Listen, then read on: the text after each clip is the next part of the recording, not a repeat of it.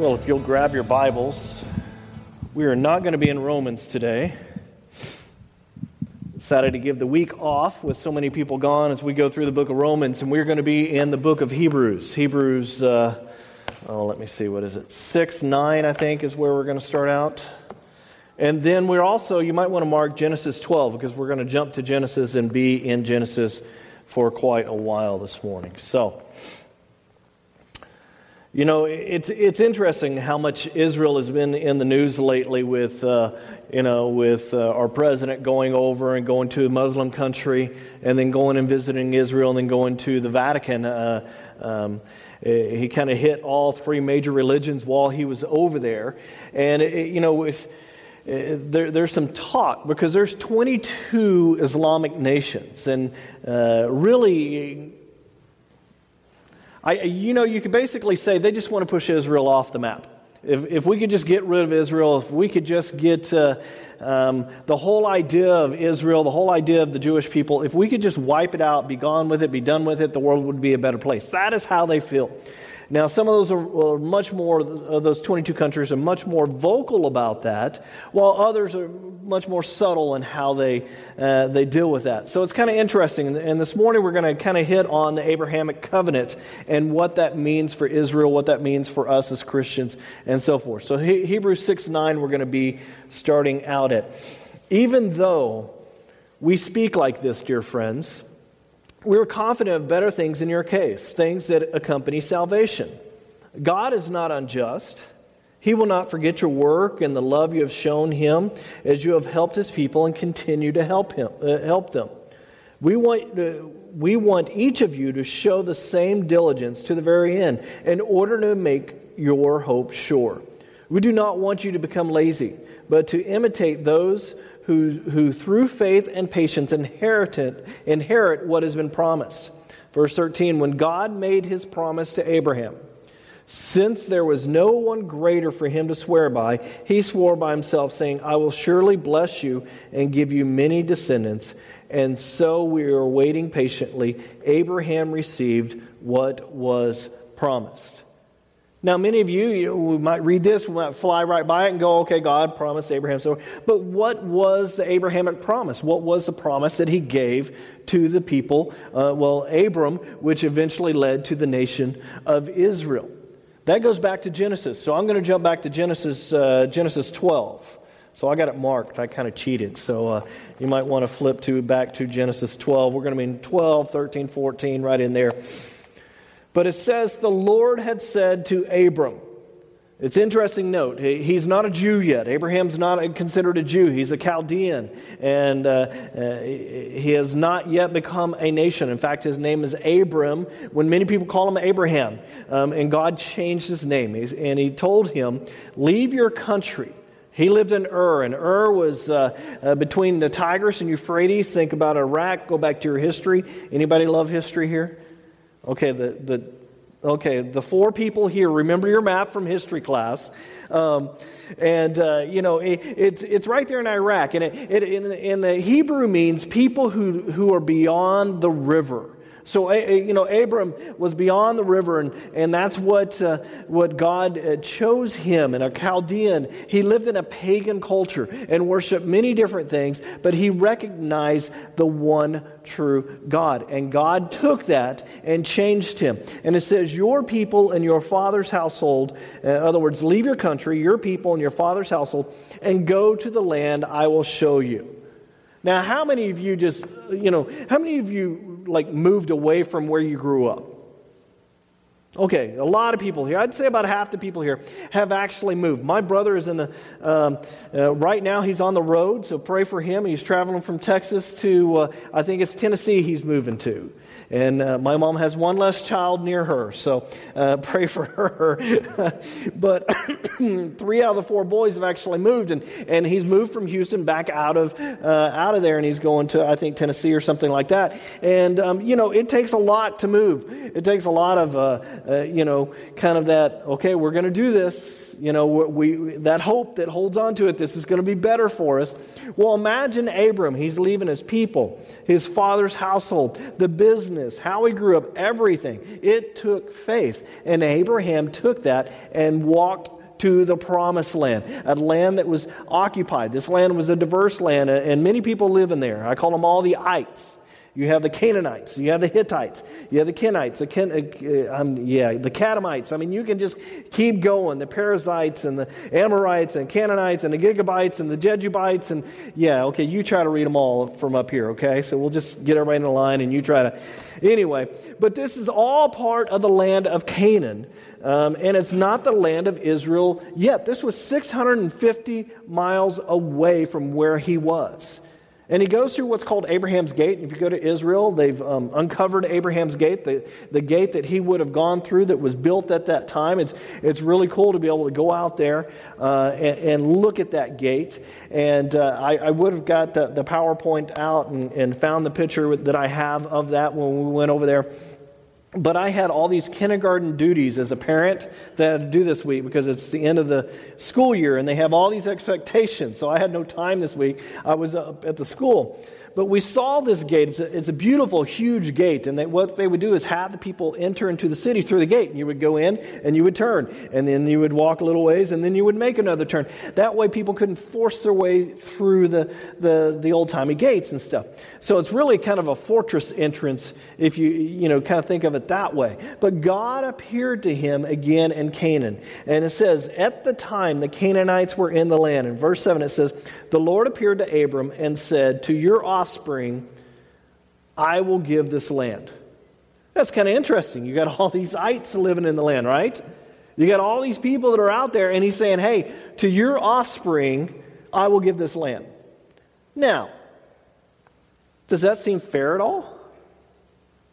On one hand, you go, no, not really. Somebody showed up to my door and somebody said, hey, I'm going to give you that land. I'm going to give you that house. I'm going to give you that car. I'd be like, whoa, wait a second. Those are mine. You see what I'm saying?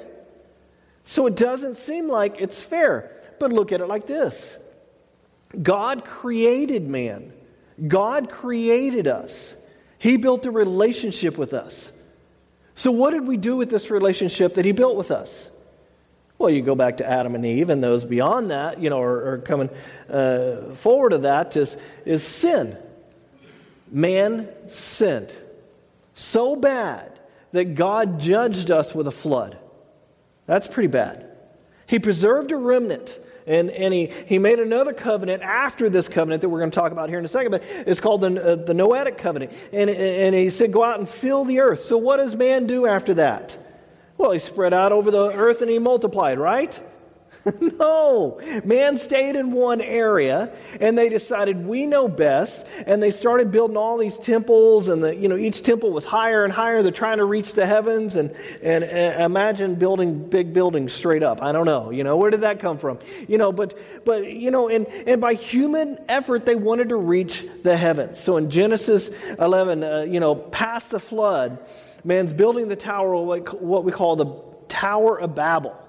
And then you have Genesis 12. And Genesis 11, it shows us the grotesqueness of, of man and reaching for the heavens and thinking that they, have, you know, they have it all together. How many of us have thought we had it all together right before things went to pot? You know what I'm saying? I mean, you know, here man thinks we have it all together. And Genesis 12, God is starting a plan of salvation for man. Now we're going to jump to Genesis uh, 13, verses 14 and 15. And the Lord said to Abram, after Lot had parted from him, Lift up your eyes from where you are and look north and south, east and west. All the land that you see, I will give you and your offspring forever. It's kind of interesting here. What we see is God's initiative. I will do this for you. I will do this for you. I will do this. No one else. It's a God thing here. He makes a covenant with him. So God initiates, initiates what we call the Abrahamic covenant. And in Genesis 12, it's amplified in Genesis 13, and we read about it in Genesis 15 and 17. It's kind of explained to us. It's confirmed and ratified over and over.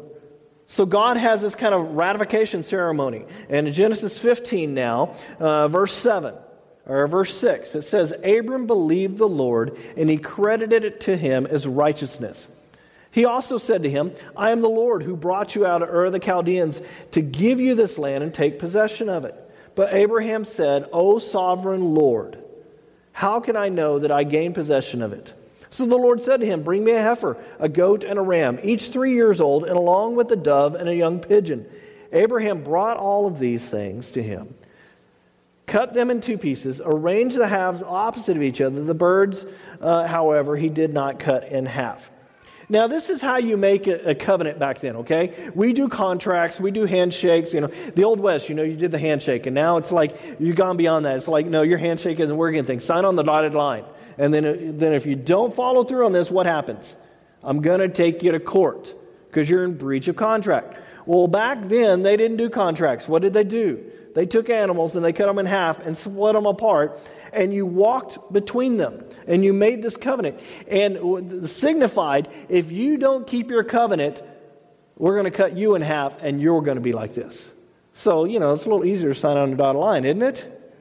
You know, they made these covenants. It was pretty gruesome and stuff, but it was very standard. We, we looked at that and we go, oh my, you know. Eh, eh, but they, I mean, this is just the way it would happen. If you violate it, this is what's going to happen to you. So in verse 12 of Genesis 15, it says, As the sun was setting, Abram fell into a deep sleep and a thick and dreadful darkness came over him. The Lord said to him, Know for certain that your descendants will be strangers in a country not their own, and they will be enslaved and mistreated for 400 years.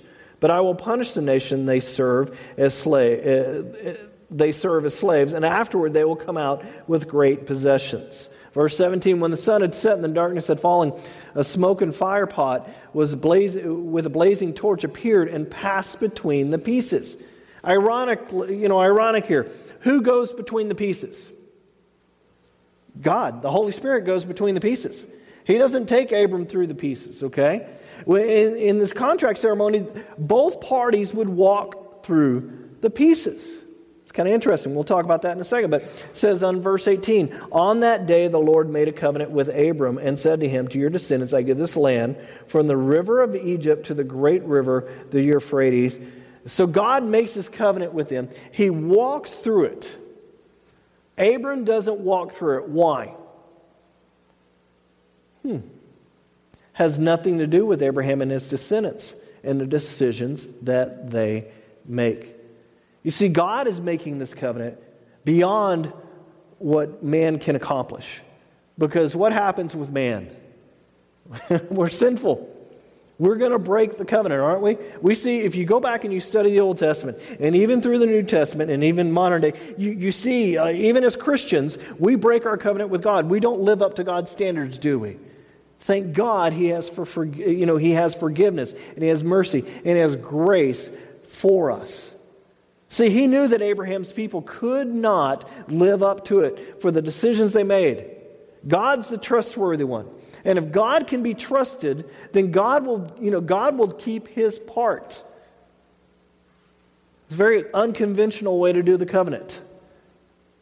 Now, God also makes other covenants later on, but um, there's a couple of them, like the Mosaic Covenant, uh, the law, uh, you know, the law that was given, the Decalogue, the, uh, you know, out of Exodus. It's kind of a constitution in a way. The, you have the Ten Commandments that, uh, you know, that encapsulate the, the 613 to 622, depending on how you count the laws. So you have all these commandments there, and you're, you know, the basically says, you are to be holy because I am holy.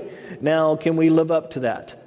We've studied that in detail. We cannot live up to that. There's all these rules, and God was basically saying, I will show you the rules if you want to see the rules. And I want to prove to you that you cannot live up to them, that you need my grace, you need my mercy. And he tells them, I will bless you if you obey, and I will curse you if you disobey. Now, parents, aunts, uncles, any of those around kids, teachers, and when your kids obey, what happens? You bless them, right? When the kids disobey, what happens? You, well, you don't curse them in that sense, but they get in trouble, don't they? When Brandon does something wrong, when he's being rude, he, there's, a, there's a chair in our house that he goes and sits in, and he does not like that chair. You know, he doesn't really ever play in that chair. You know what I'm saying? But I'm like, Brandon, chair. He knows. He's gone. He's stepped over the line. I'm like, you, we told you not to treat mom that way. We told you not to talk to her that way. Go sit in the chair. And then well, later on, after he cools down because he's mad, we'll talk about that. But just like I curse my child in a sense, not verbally, but I'm saying I give him a punishment when he does something wrong. And that's what God said. If I will bless you when you follow me, I will curse you, I will discipline you when you don't follow me. In the Abrahamic covenant, the land is yours, you own it. The Mosaic covenant is all about enjoyment of that is conditional on your actions. Now, to this day, has Israel ever enjoyed the whole part of the land that was given to Abraham? No. This land is not little Israel. I should have got out the map again. I didn't have time. But, uh, you know, it's not just the Israel that we see today. It reaches all the way over to Iraq and all the way over to Egypt and, and down south a little bit. And, you know, parts of Saudi Arabia and Jordan and Lebanon and Syria and Iraq. And they've never possessed all of it. Even under David, when they enjoyed, you know, eh, eh, David and, and his son, when they enjoyed great things and great accomplishments and stuff, the titles is, is theirs, but they've never enjoyed it. Why is this? Well, they broke the Abraham or the Mosaic covenant. It's not the Arabs' fault. You know, we want to blame it all on the Arabs right now, or, or you know, we want to blame it all on, on um, Islamic uh, and so forth. And there's a lot to blame there, okay? Don't get me wrong. I mean, when they go out and kill 29 Christians in Egypt, including little ones, uh, you know, and the bombing over in, in England and stuff, I mean, that is just cruelty. That's just evil, right? But at the same time, the reason why the Jews don't enjoy everything is they haven't followed what God set out for them to follow. The titles is theirs, but they haven't done it. They turn their back on the Messiah. Now let's relate this to us. Now that you know you're sitting there going, on, "Thanks for the history lesson this morning," you know. But uh, you know, did we do anything for our covenant with God? And we may go, "Well, what covenant?" You know, the one that, I'm talking about the one that when you became a child of God, when you accepted Jesus, when you accepted Christ, that covenant. Did you deserve that covenant? Absolutely not. We have sin in our life. We don't deserve anything that God uh, has done for us. We accepted a gift, the unconditional acceptance. We qualified for it because we were needy. But it's a debt that we couldn't pay. It was a debt that, that was owed that couldn't be paid, and that was paid by the cross. And the cross is a new covenant ratification ceremony. Now, do we get the full enjoyment of, of, the, of His grace? Yes and no. Yes, we get you know, the ultimate grace of going to heaven. Okay, we get the full enjoyment of that. But do we get the full enjoyment of grace here on this earth? No. Because little Alan, like little Brandon, acts up and he has to go sit in the red chair. You know what I'm saying? There are times when we don't follow what God has for us, when we don't live for Him. Less sin means more enjoyment. More sin means less enjoyment. Now, the world will have that totally backwards because the world says, hey, everything is, is for my satisfaction. But we've learned that, man, the world's satisfaction is not godly satisfaction in this life. The most miserable person on this earth is not a person without God, but a person who's rebelled against God, who knows the goodness of God, who's gone away from God because God is going to make them miserable until they come back. That's a proven fact. We've seen that. We, have seen that multiple times.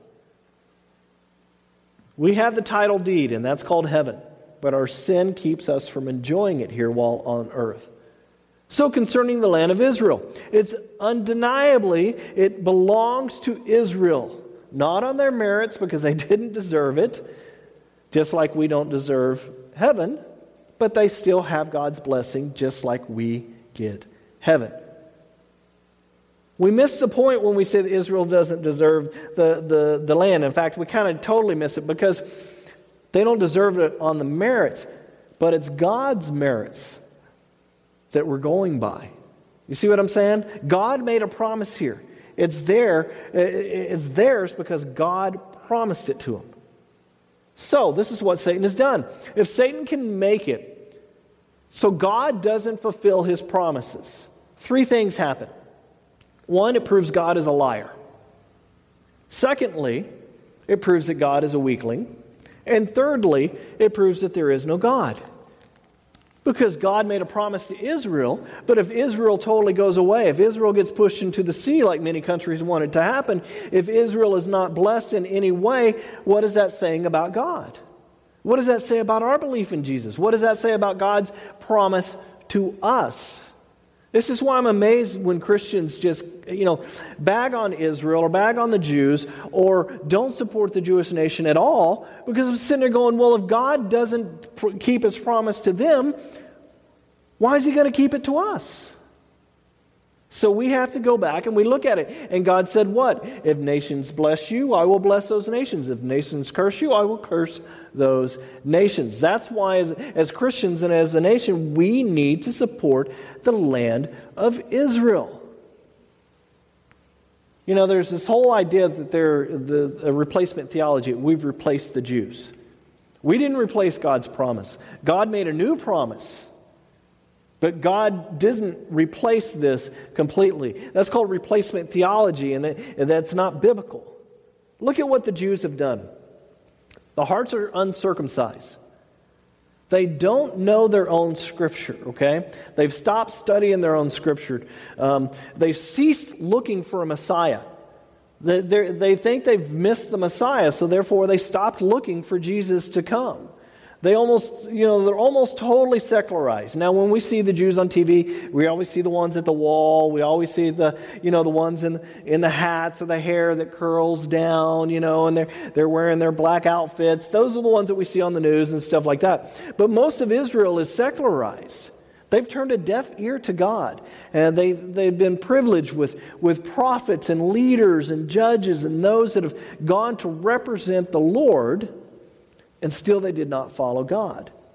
They entered into worshiping false gods and they compromised themselves. And still, God said to them, I will never leave you and I will never forsake you. You see, the whole thing is about God, it's not about Israel. The whole point of Israel, God took a, a nation and said, Okay, I'm going to, uh, Abram, I'm going to pick you and I'm going to show my grace to the world through you. And I'm going to show my blessing to the world through you. If you follow me and your descendants follow me, you, the, the world will see the blessing. If you don't follow me, they will see how I deal with you on that. That's the whole point of Israel. That's the whole point of Abram and, and, and the people, was to show the world. That's the whole point about us.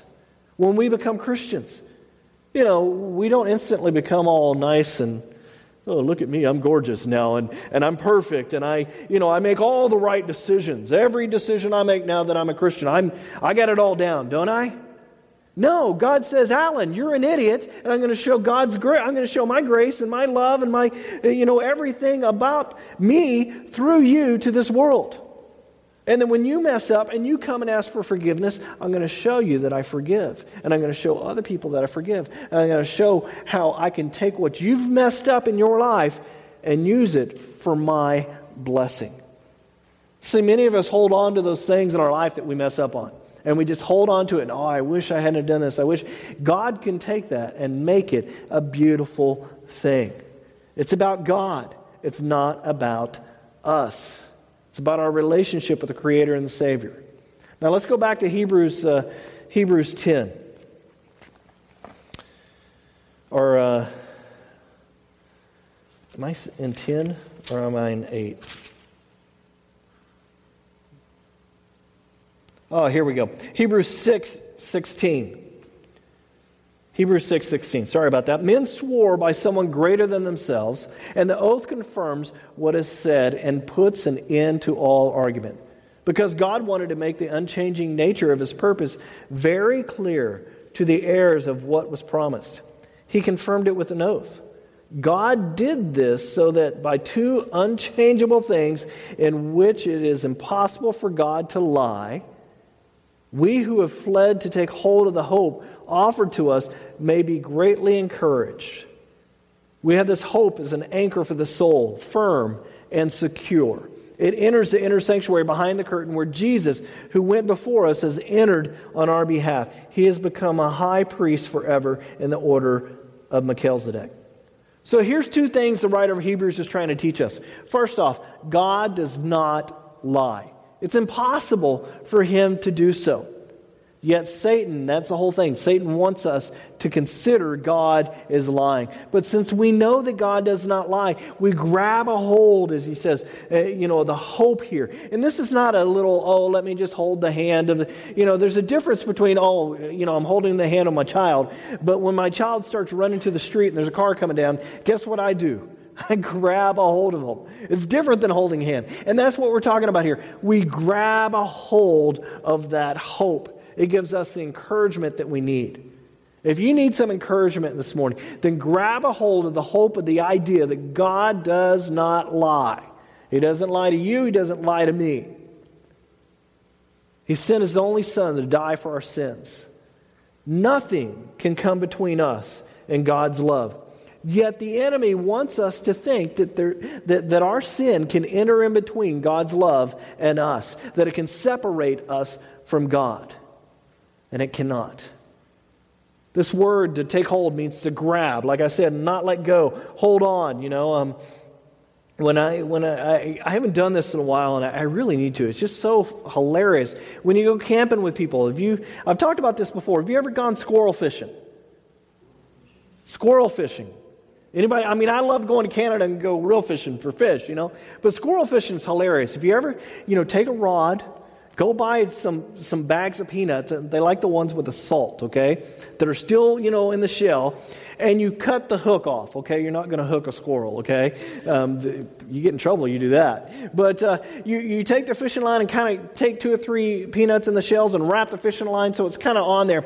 And you throw it out toward the squirrels. And you sit there and you kind of jig it a little bit. You know what jig means? Move it, okay? Move it a little bit, and the squirrel kind of looks over at it and starts to go for it.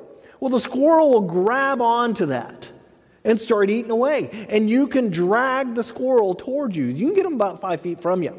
Okay? Now, what's fun is after a while, you throw it up over a branch. You can get them about five, six, seven feet off the ground before they let go. Okay? It's hilarious. And people think you're crazy. You're, if you ever go camping with friends, do this and just talk it up like, oh, yeah, I'm going squirrel fishing. And then find squirrels and do it. And people, you know, first they think you're nuts, but then they're over there joining you. I mean, it's, it's great, you know. But, you know, to not let go, that's the squirrels going, I, you know, every so often they get one and they're happy as can be. But I mean, to grab a hold of that thing, that's how you can get them up in the air. They're not letting go. That's the, what we need to do. We need to grab on to the hope. And it says here in, in uh, verse uh, uh, 19 here, we have this hope as an anchor for the soul, firm and secure. It enters the inner sanctuary behind the curtain where Jesus, who went before us, has entered on our behalf. He has become a high priest forever in the order of uh, Melchizedek. So we're anchored in a port. Now, you know, this means like firm and secure. Uh, I don't know about you. I, I love watching different kind of shows. And, and right now, um, oh, what was his name? There was an astronaut. You know, have you seen this show um, about the astronaut and the shipwrecks? No one. Anyone? Raise your hand. Oh, people. Okay, good. Thank you. Back there behind the window with the children. Okay, yeah, let me explain it to you. Basically, one of the first astronauts, he was he was up in the you know this is like before the moon, and they're flying, you know, they're they're going around the Earth and all that kind of stuff. They're in a space capsule. Well, one of them starts making a map. He he flew over the Caribbean multiple times, and he had this special equipment as they were looking for Cuban nuclear weapons or Russian nuclear weapons around Cuba and different places in the Mediterranean. I mean, not the Mediterranean, but the uh, Caribbean there. And so he had this special equipment, and he's just like bored. I mean, he's flying around and around and around multiple times. Well, he starts noticing these things that aren't, uh, through the equipment, that aren't um, uh, nuclear sites, but they're in shallow water. And he starts thinking, maybe these are shipwrecks. And he starts jotting down exactly where they're at and coordinates and all this different stuff on there. Well, he um, later on he came back and he went and searched a few of those, but he handed it down to this man uh, that he worked with, a younger guy, uh, for many years. They shared an office, and now that guy has taken the, the, the major maps and all the information together, and he's actually out there diving on shipwrecks. Well, they, the show the other night just showed they found what they think is one of Columbus's, uh, one of his grouping of ships. Okay, they, I think it's from the Pinzón or a guy named Pinzón had some ships that was part of Columbus's group or something like that.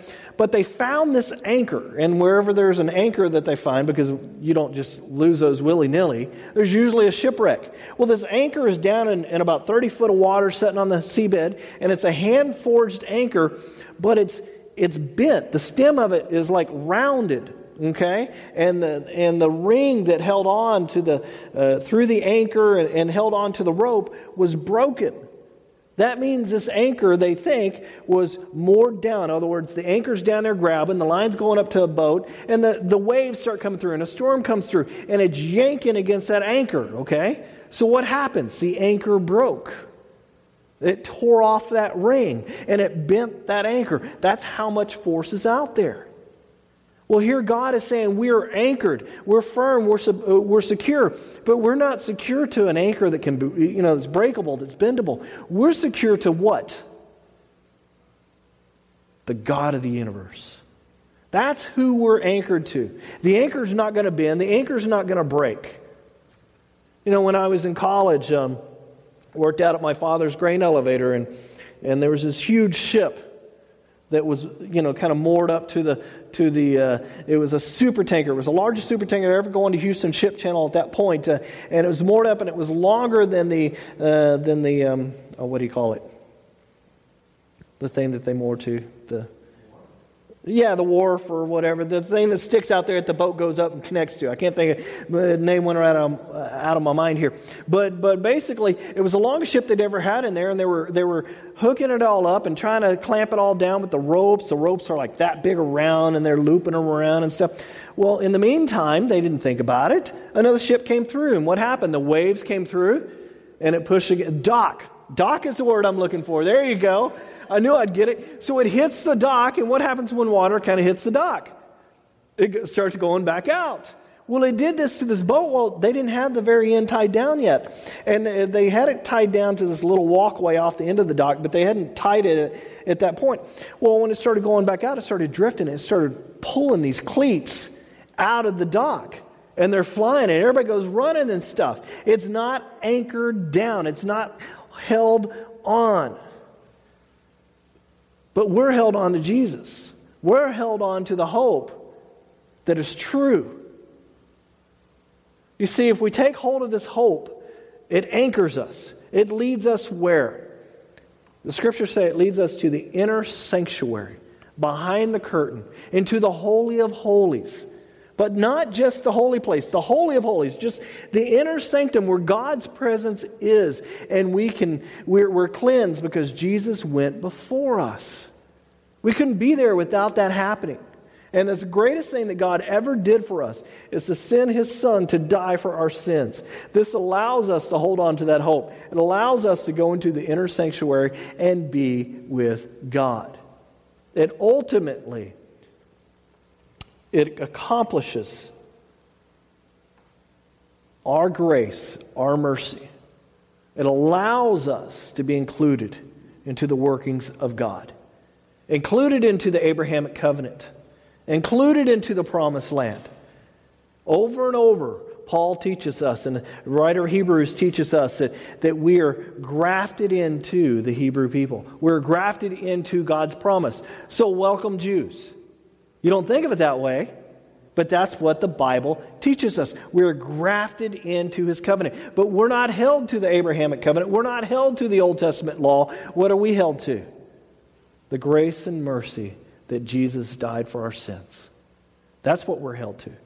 And then out of that, we don't serve, we don't, uh, we don't try to not sin because of, well, we got to follow these rules. We have laws. No, no, no, no. Those laws, we're not held to those laws. We try not to sin. We try to live a, a righteous life. Why? out of our love for our Lord and Savior that died for our sins. That's why we do it, not because of we have to. And lastly, we're included that covenant with Christ, which allows us to be with the Lord, our Creator.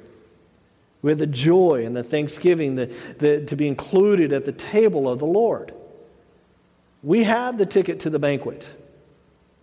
We have, we have the joy of knowing that we're included in God's plan just as Abraham was included into his plan.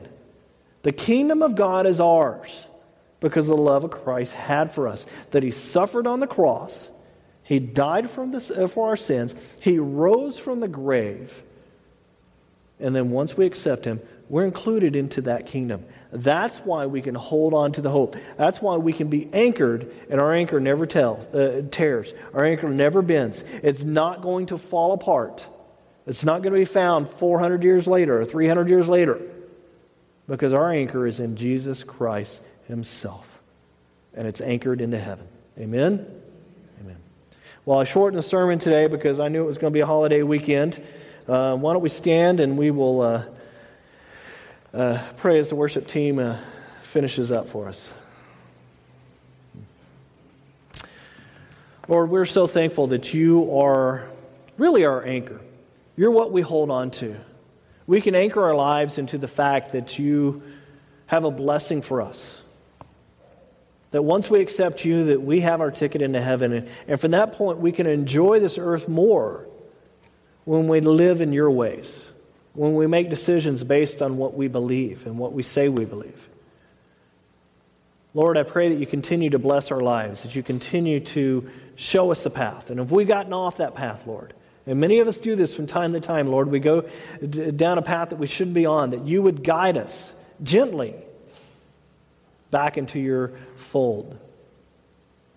But Lord, if it takes something more than gentle guiding, that you would do that too because we want to come back into your blessing. And sometimes we just don't know how to get there, Lord. Now the Lord bless you and keep you. The Lord's face shine down upon you, and may he bless you this week. In the name of the Father, Son, and Holy Spirit. Amen.